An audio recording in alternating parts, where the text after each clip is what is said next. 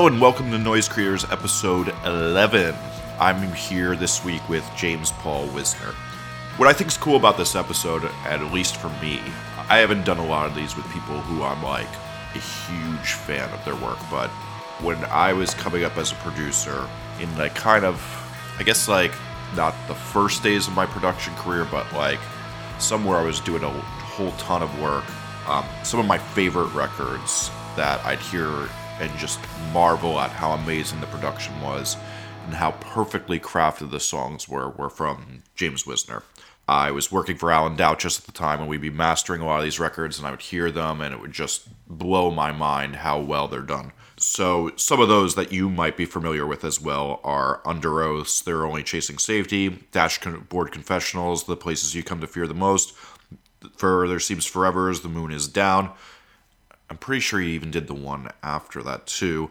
Paramore, he did the first Academy Is record, which is like one of those records I've listened to a million times and just sounds perfect. And you even hear me gush about some other ones in this podcast, like Lorene Drive and Quiet. Uh, what was the other? Nah, I can't remember the other one. But anyway, he's been doing great work for a real long time, and uh, you should get to know what he does. He's down in St. Cloud, Florida, and you should check out his Noise Creators profile on our site, get to know his Spotify playlist and learn his discography, read through his credits, learn his bio, because James does incredible, incredible work. Check it out. Hey, one second before we get started with this interview. Noise Creators is able to do these cool podcasts because we're a service and we're trying to get the word out about our service to people.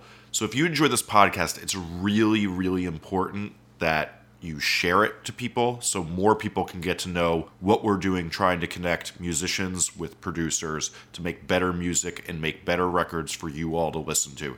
So please, please, please help us out. If you like this and like what we're doing, share it, tweet it, Facebook it, Instagram it, Tumble it, whatever you like to do, do that. As well, we're going to start doing a really cool thing. If there's a great quote from these podcasts that you really enjoy, put it on a graphic, tweet it, Facebook it, take a picture of it, and send it to us at Noise Creators on every single one of the social networks.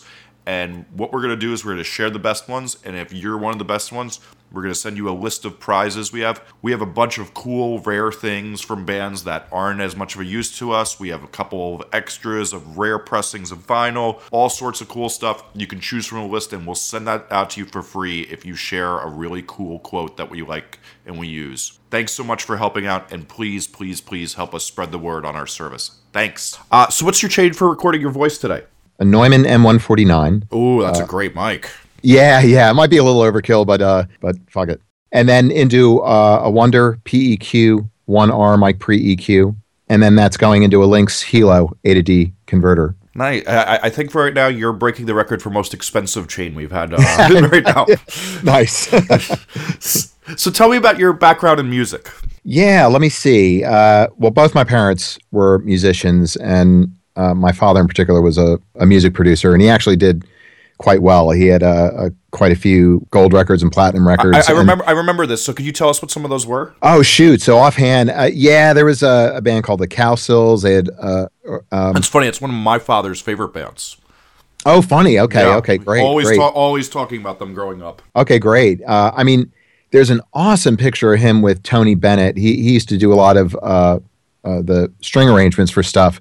So there's a killer picture I'd love to get from him working with Tony Bennett, with Barbra Streisand. He's he's worked with a lot of people, and recently I found out that he played live with Judy Garland, which is hmm. quite yeah. And uh, the big thing was like playing over the rainbow, and he was just him on piano and her singing.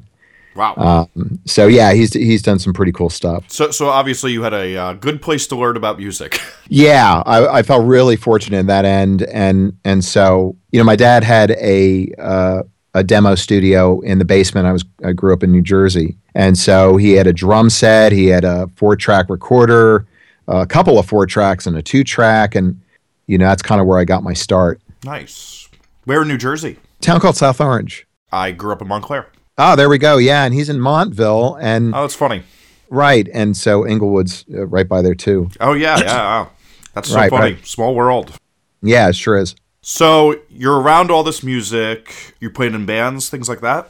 Yeah, well, a thing for me, I guess someone introduced me to the Beatles when when I was about ten, and that was like the real official start for me because uh, I just dropped everything and was was completely obsessed by the Beatles. And along with uh, my dad's studio, I started playing drums in a in a band. We played Beatles stuff, and so that's when I was in New Jersey. And then I moved down to Florida when I was about thirteen, and then I was playing in bands. But then my mother was incredibly supportive as well. Built me an awesome studio wow. out of the the garage, and I'm talking like a double window with a control room and a you know, and the and the place was done acoustically nice and and so that's where I was I was doing stuff and and so I'd play in cover bands but then I was also recording in the studio. That's pr- pretty awesome start.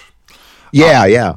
So you have the, the studio. How does it shift from being recording your friends over to getting to some of your bigger credits? Well i had that and and then there there came a point where i had to just be on my own and survive. And and so i'd say a few years went by and i came to a place in my life where i was like you know what? I've because i had written a bunch of songs but i knew i really didn't have the drive to be an artist. And so i was like what do i want to do? And so I was like, you know what? I love recording. I love working with people and trying to create something awesome. And so I just started getting some gear and and I basically just, you know, a total DIY approach to it. And so I saved up, I got a few pieces. It was at a time where digital was starting to take hold. They were having some breakthroughs in, in these mini recording. Roland had a little eight track recorder and totally. Yeah, right. And so I put together a little studio and I would go to these open mic nights or I'd go to where bands were playing and I had a little demo of stuff I'd done and that along with some local ads. Uh, I was starting to engineer and, and record stuff. I, I think it, that's funny. You're the first person to say that ads uh, had any effect on their career. Right, they actually did. And the, the thing for me is, I, I, I played on at the time the, the first big investment I had was a was a digital console called the uh, Yamaha O2R. Oh yeah, yeah. That, I mean, that was right? like the one of that era. Yeah, exactly. And and in fact, that's what I mixed a lot of the early stuff. Uh, the the Moon is Down in okay. particular. Wow, I, it's, it's so funny. I would never think that that's like the sound of that record. Yeah, well, uh, you know, digital was in its early stages, and uh, as far as particularly on that level, mm-hmm. and uh, you know, it was tough to get a great sound out of it. Yeah, but you, you definitely like that. Probably is a testament to your talent. Is like that record still sounds warm, and that era was very tough to get a warm, nice sound from. Sure, sure. Yeah, well, thank you. Uh, well, anyway, then that that was the thing. So I did these ads, and they were, you know, I was just like, hey, you can get a really amazing sound from from this console. I kind of jumped on that, and fortunately, at least in the beginning stages of being an engineer, that that worked. And then I'd say my first break as a producer, I met a guy who was head of the uh, drum shop at a local music store, and he happened to have just gotten this. Uh, two guys had just joined the band, and one of them was Chris Carrabba, Dashboard Confessional and so they had a band called the Vacant Andes, and we started doing some recordings. Uh, and then Chris started do. Chris was like, "Hey, I want to do my own. I've got this acoustic stuff," and I started recording with him. And then he had Further Seems Forever, and and so these just led to, you know, to different things. And there was one guy that I'd been working with, uh, and he joined Tooth and Nail. He had his own label called Take Hold Records. Oh yeah, yeah, I remember that. Okay, yeah, Chad Johnson mm-hmm. was his name. And Chad was definitely one of the guys who, you know, really liked my work and was a fan, and, and we started doing projects together. And that's where Underoath uh, I started working on hmm. their early stuff. And then Chad went over to Tooth and Nail. So along with Further Seems Forever, there was also Underoath and a, and, and a few other bands, and that kind of started getting me going. Awesome. So you have your own studio. Can you tell us a little bit about it? Yeah. Uh, let me see. I mean, well, I'm recording on Pro Tools. I think the main thing it's out of my house. I, have got this house uh, in a place called St. Cloud. It's just a little bit south, and uh, and the whole house is basically for recording, and it's got a really nice feel to it. I've been here, in fact, first started recording here. Yeah, it's it's it's been a while now. Anyway, though, uh, I guess the main thing is that I I have a setup where I'm recording onto Pro Tools, but then I'm going into a summing mixer, and I've got a really nice piano. It's a Mason and Hamlin, and and yeah, just over the years, have just you know I've tried different gear out, but I've kind of got it down to a system of uh, of what I feel is getting a really good tone. So with that, yeah, why don't you tell us about some of the gear you have and what makes your studio unique? Yeah, it's an interesting question because I, you know, I can't say like I know what other guys do or don't. I mean, I well, I mean, you even talked about how so you could record through most of the house. Could you tell us a little bit about that? That sounds very interesting. Okay, got it. Yeah, well, I guess this would make the studio unique. I mean, one, it's in a house. What I love about this house is that it's a big open floor plan, and, and when you walk in, and it's where I record drums, it's a big high A frame type of ceiling. Wow, that sounds awesome. Yeah, and then the thing though that's making it work in the house is I have a lot of these tube traps made by a company called ASC. I've got a ton of those, and that really allows me to place. You know, I can get different tones out of the for the drum recording depending on how live I want the room to sound. But it really makes it possible. You know, when I record the singer, I've, they're surrounded by these tube traps, and particularly for an amp, uh, I'm using these tube traps to really create the the acoustic space that I need to get a good, clean recording. And so that, along with the gear, I'm, I feel really good about the the kind of the raw tracks that I'm getting. Awesome. What's the coolest piece of gear your studio has? If you had to pick one. If I had to pick one, I have this Mercury M66 limiting amplifier, yeah, and it's basic. That's a great yeah, piece. It that, awesome. I, I, love that thing, and it just uh, it, it's a great copy of of an old Fairchild limiter and it's this 45 pound thing that has like eight tubes in it and and it just is is an amazing piece of gear. That's awesome. Can you tell us what instruments you play? Yeah i play uh, guitar. I started on piano.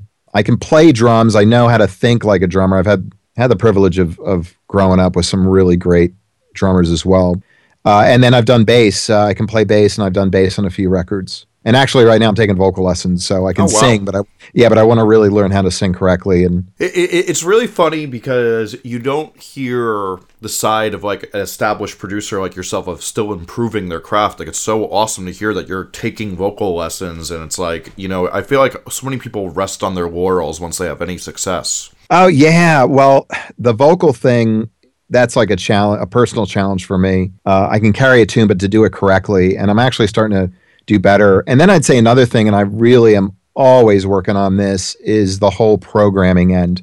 Hmm. Uh, with the software, because I'm usually adding programming or keys to the projects that I'm working on. So, uh, particularly on this, there's a record coming out. This band, Hands Like Houses. And, oh yeah, uh, so that's uh, Rise Records band.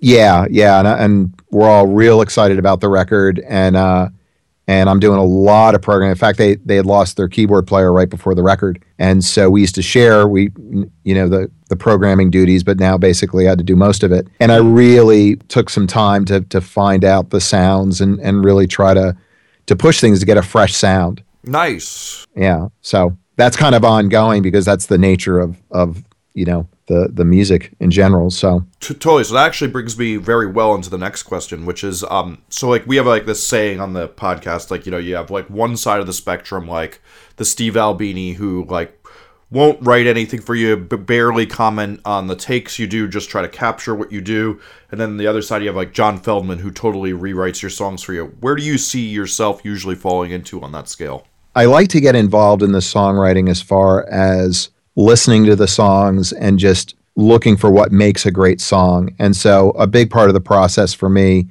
is before the band comes into the studio of going back and forth with the with the demos. And so I'm usually not getting involved with particularly the writing.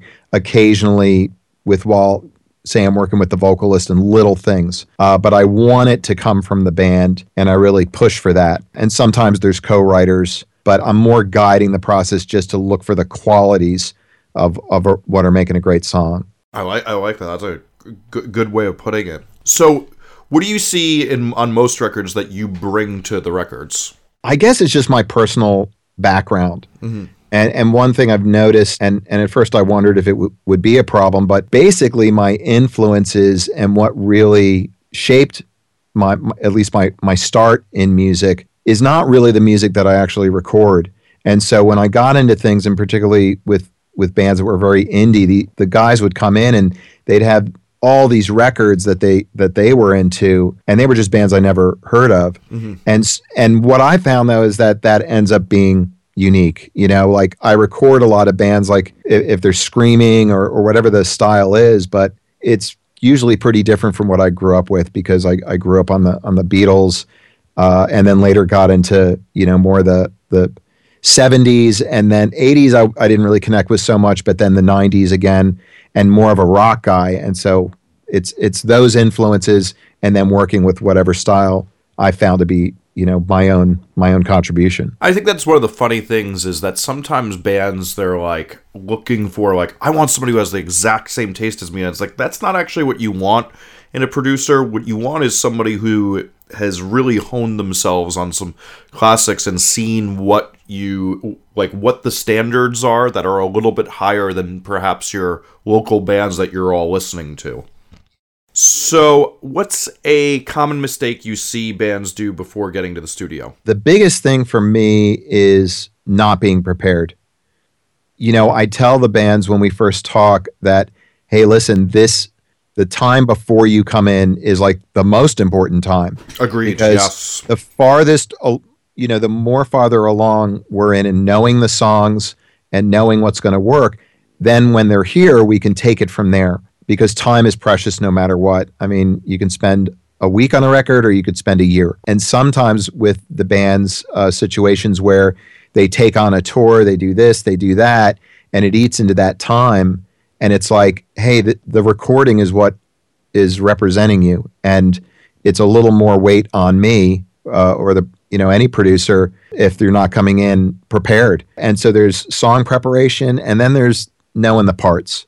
You know that to to take the time and make sure you know what what you're playing, even though we're going to be working with stuff or changing things. It's it's just being prepared in general. Nice.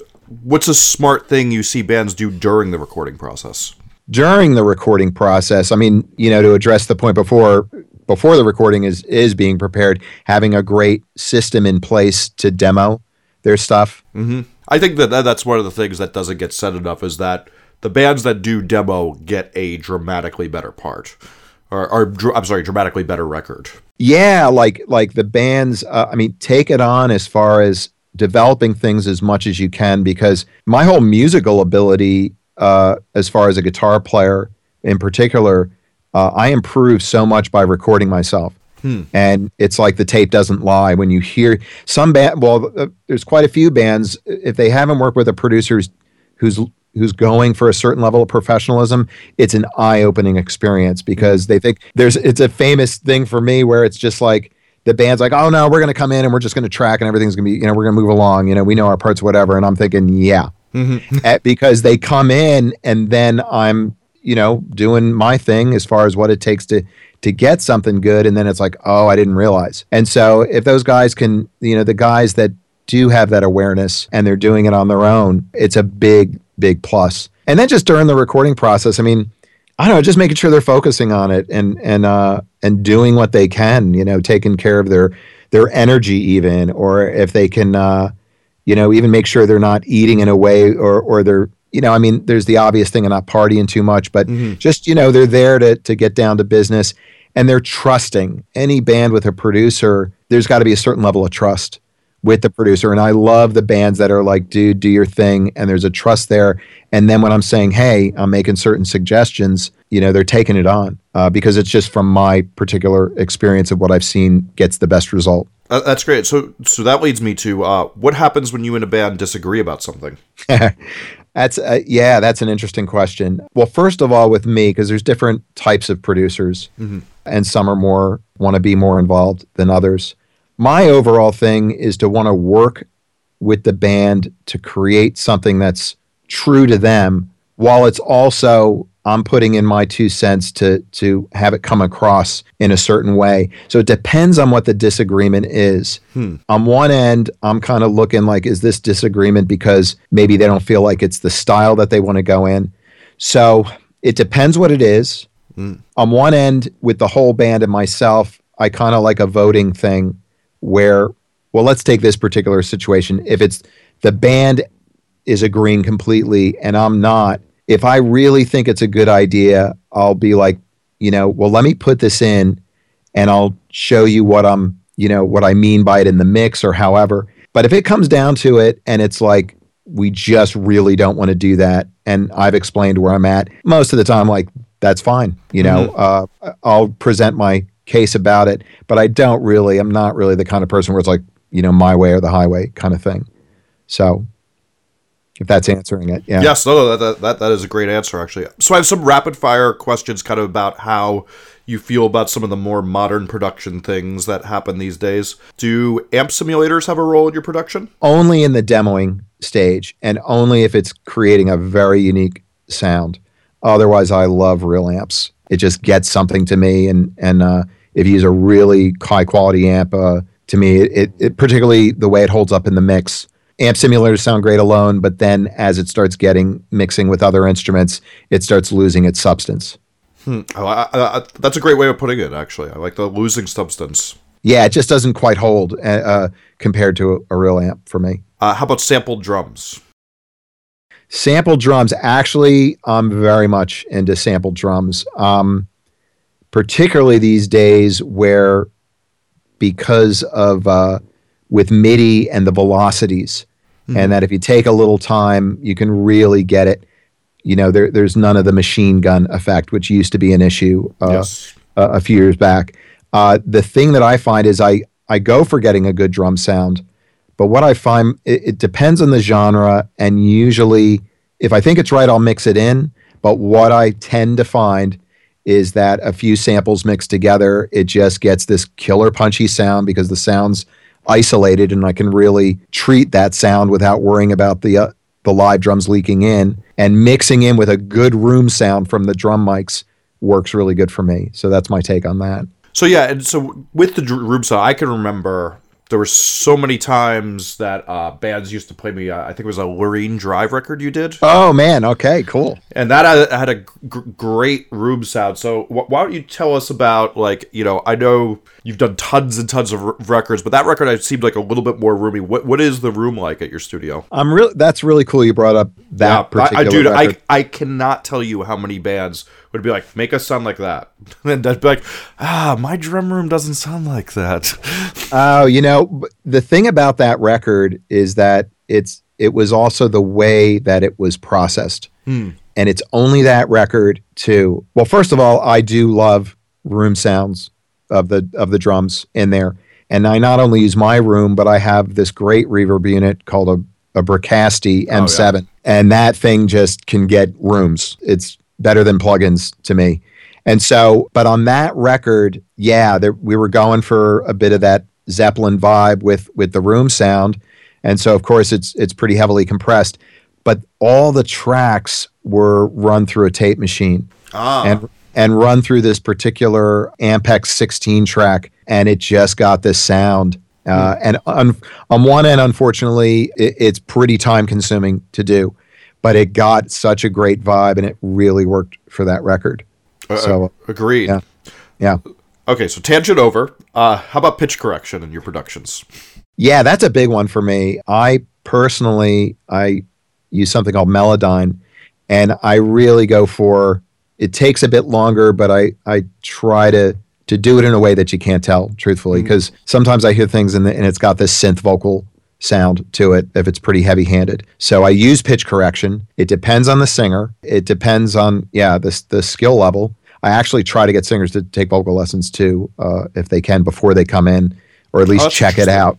Yeah, very much because uh, it can be a real eye opening transformative thing for for some singers. So do you send them to a particular vocal coach or do you just tell them to go out and find somebody who works for them? Yeah, well, I have at different stages of my life and and actually now uh, my mother is a is a vocal coach. Oh wow. She's yeah, and and she grew up doing opera and jazz and and she's actually really really good. Mm-hmm. And so if the band is willing or if there's time or however, then to, to take a few lessons with her. That's awesome. Yeah, I can really like I say, it's not a, uh, it's like an exponential thing. You know, some singers, because I'll hear this potential and then they just take a couple lessons and it's and it's a, a big shift. So then with the back to the pitch mm-hmm. correction, like I say, my overall thing is I yes, I use it, but I try to use it in a way where because the thing with me is that if you use it too heavily, it takes away the uh, the feel, the mm-hmm. emotion.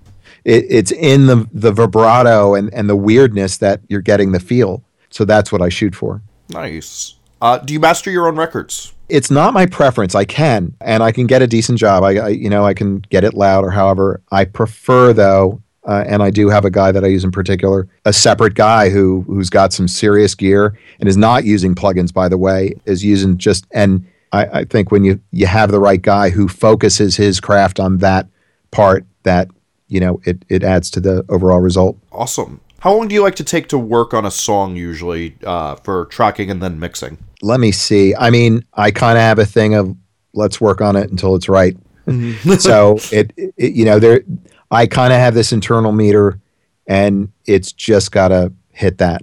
Fortunately, whatever time we have, and I'm kind of gauging it with that. It it's worked out. There was a record I recently did where, and it was partly because the band wasn't prepared as prepared as as they should have been. That we had to stop at what we was supposed to be the end of the record, and they had to do some touring and come back, and then and then we finished it.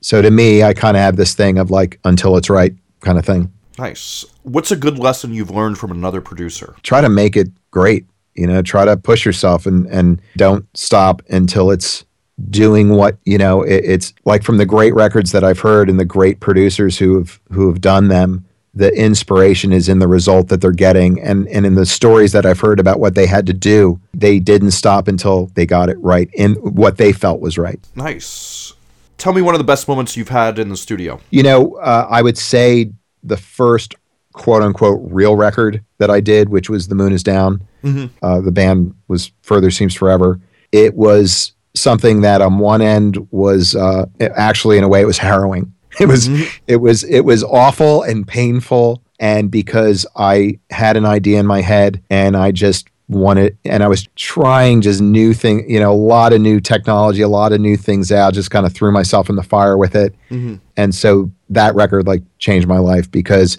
it was the first time where I just, you know, followed my heart and pushed it and pushed it and pushed it. We all did. And then when it was done, it was like, okay, does anyone care? You know, is anyone mm-hmm. going to appreciate it? You don't know. And it had a great response. And, yeah, and, considering they're able to do a ten year tour off of it, and people still seem to be really influenced by it. I think people cared a lot. It was it was a great thing to be a part of. It was a you know it was kind of an honor, and it was very fulfilling in that aspect. So yeah. How about one of the worst moments and what you learned from it? Yeah, one of the worst moments. Uh, it was just a. You know, I've had bad moments where the the technical end of things just break down I've had things where the computers just isn't fast enough to do, and so it starts quitting and whatever, and it's and it can be uh, very painful. So maybe on that end, a, a, thing of I don't know, it's a tough thing. I, I think now, at least at this point, it's not so much an issue, and so just what did I learn from it was I did get new stuff uh, on that end. With with a band though, uh, I had a particular situation where it was just a lot of egos. Mm. Um, we were not only the band was arguing about what was wrong, then they would argue about the way to fix it. And I think for me, there's this being a producer, it's a it's a there's many jobs that are going on. And it was a lesson for me in where to take a stand and to be like, hey guys, we we don't have the time for this. This, you know, I don't have this totally answering the question, but that was something in particular for me where it was bad, you know, because there's a lot on the line and and there was a lot of money in it and it wasn't gonna go. The record wasn't happening. Hmm. Uh, and so thing, you know, and so for me, it was like, you know, there's a certain moment where it's just like you got to stand up and, and really take the lead in certain moments. I like that. So you talked about the Moon's Down change your life. Tell me about another record you did that changed your life and what changed your life about it. Well, that one in particular was great. The dashboard record, Place You've Come to Fear the Most, was a big life changing thing for me because the the story for me at that point was there was a guy who was supposed to come in. He was going to come in for a month. I didn't get a deposit from him. It was at the start of things. The morning that he was supposed to be there, I called the guy and I was like, hey, man, where are you? And he's like, oh, I decided I'm not going to do it and blah, blah, blah. And all of a sudden, I'm like, are you kidding me? And I had this moment where it was like, okay, I got two ways to do this. One, I can completely freak out and be fear, you know, just be like, what am I going to do? I, I just invested this money and and oh no and blah blah blah or i can just accept it and go with it mm-hmm. and something's going on and two days later chris called me and said dude I, i've got th- this record to do i signed with vagrant and and we need to do this now. Wow. Are you are you available? And for me, that was like a, a thing about trusting the the path of you know my intention was there, and I'd been you know focused, and so I went with it. And and in that, it was like, man, I, okay, I made the right decision, and it worked out. So that's pretty. That's a, that's a pretty interesting story. That that's how that record came to be. yeah, if I had recorded the other guy and I had his money, it, it may have not happened. Wow, that is, that is pretty cool. Cool, cool. Yeah, yeah. It was a big one for me. So, what's a perfect record that somebody else has done like that you enjoy? What about it makes it perfect? Well, let me see. I, I mean, if I'm really looking at big, big time perfect record, mm-hmm. I'm gonna say The Wall, Pink Floyd, Well, I like that. and and really a lot of what, in particular, the guy Roger Waters, who is the main creative force in the early stuff of, of The Wall, and I got so much influence from him because of the theatrical nature and that he went way outside the box to get across an emotional point. And so to me, it was the depth of, of artistry, the commitment to the recording. They just, you know, when you listen to that thing from beginning to end, it is it is a work of art and you're deeply moved by it. And that to me was perfect. That's awesome. Yeah. Tell me about five of your favorite records and uh, in your musical growth and like how they helped you grow into what you are today. I was a big Beatles fan, so I mean, I could pick anything but Sgt. Pepper's because they were pushing boundaries as far as recording. To me, the Beatles are a band that that anyone should listen to because the more that time passes by, the more amazing they actually are in terms of what they did and what they brought into existence. Uh, you know, from nothing. Uh, Sgt. Pepper's was amazing because they were the way that they recorded it and were pushing boundaries. The Wall, like I said before, and like I say, this is my old school rock type of thing. Fleetwood Mac, which has a great story. Uh, the band, uh, the album Rumors. Uh, it's like a perfect pop record. Lindsey Buckingham is amazing. Tool, Aenima had a major impact on me. You know, I just listened to that record straight for for three months. And then overall, and then the particular record, Foo Fighters. I think Dave Grohl's amazing, and just the, the particular album though is Echoes, Silence, Patience, and Grace. It's just a perfect rock record, and he just has a great balance of being raw and inspired, but also consciously knowing what he's doing and knowing how to write a great song, knowing how to execute it, and yeah. What's what are your favorite records of recent times and what inspires you about it? of recent times, actually, uh, I, I've actually just been listening to all kinds of different stuff. Uh, I'm kind of in a phase right now where I'm listening to a lot of uh, what's called high resolution music, where it's not an MP3, it's actually 24 bit 96K or even this thing called DSD. And I and so, so, where, so where are you getting that stuff from? well, hdtracks.com is a great site to buy it from. And then acousticsounds.com, where they have these SACD files. And the big thing with that overall uh, is kind of sidetracking the question, but I really recommend it just in general because you get to hear the records the way that the band and the way that the producer intended. Because a lot of guys, including myself, are a bit disheartened with MP3s. On the surface, they sound good, but it's kind of like the amp simulation thing. They sound good on the surface, but when you hear the high resolution equivalent, you're missing out on the space that it was recorded in and all this you know definition. So as far as it, so that's there's that, but a particular record is this guy Damien Rice. Oh Uh, yeah, a yeah. yeah, great. Uh, uh, I think he's Irish folk guy, and a particular album is uh, called "My Favorite Faded Fantasy." And what I love about it is it's just a very honest and completely artistically authentic record, and the recording is a beautifully organic. Uh, it, it feels like tape anyway, and it just just has such a great artistic vibe to it. That's awesome. I would definitely Yeah. have to. I, I've been meaning to get stuff on HD tracks and enjoy it at home for a while, and this is uh, going to be my kick in the ass. Oh, good. Yeah, that and getting a, a, a having a really cool D to A converter. Mm-hmm. Uh, I I can't recommend it enough. It's been life changing for me. That's awesome. Well, yeah. that, this this talk's going to be my kick in the ass. um, All right, cool, cool.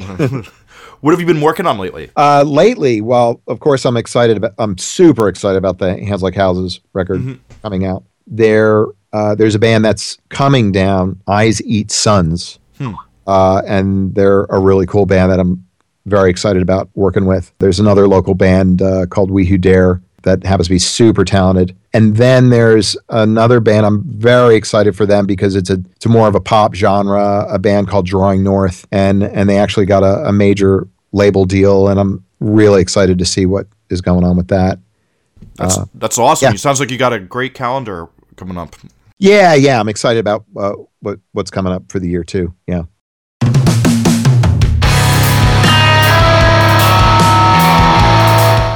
If you enjoyed this episode, please remember the golden rule of the internet that if you enjoy something you got for free, please tweet, Facebook, share, or tell your friends about it in whatever way you like to do that. Please check out Noise Creators website and take a look around. We have tons of interviews, discographies, Spotify playlists from all the best producers out there on our service. If you're unsure about who your band should work with, we can help you get the best producer fit for your record. To keep up with us, follow at Noise Creators on Twitter, Instagram, SoundCloud, Tumblr, or Facebook. This podcast can be also be found wherever podcasts are found, including iTunes and Stitcher.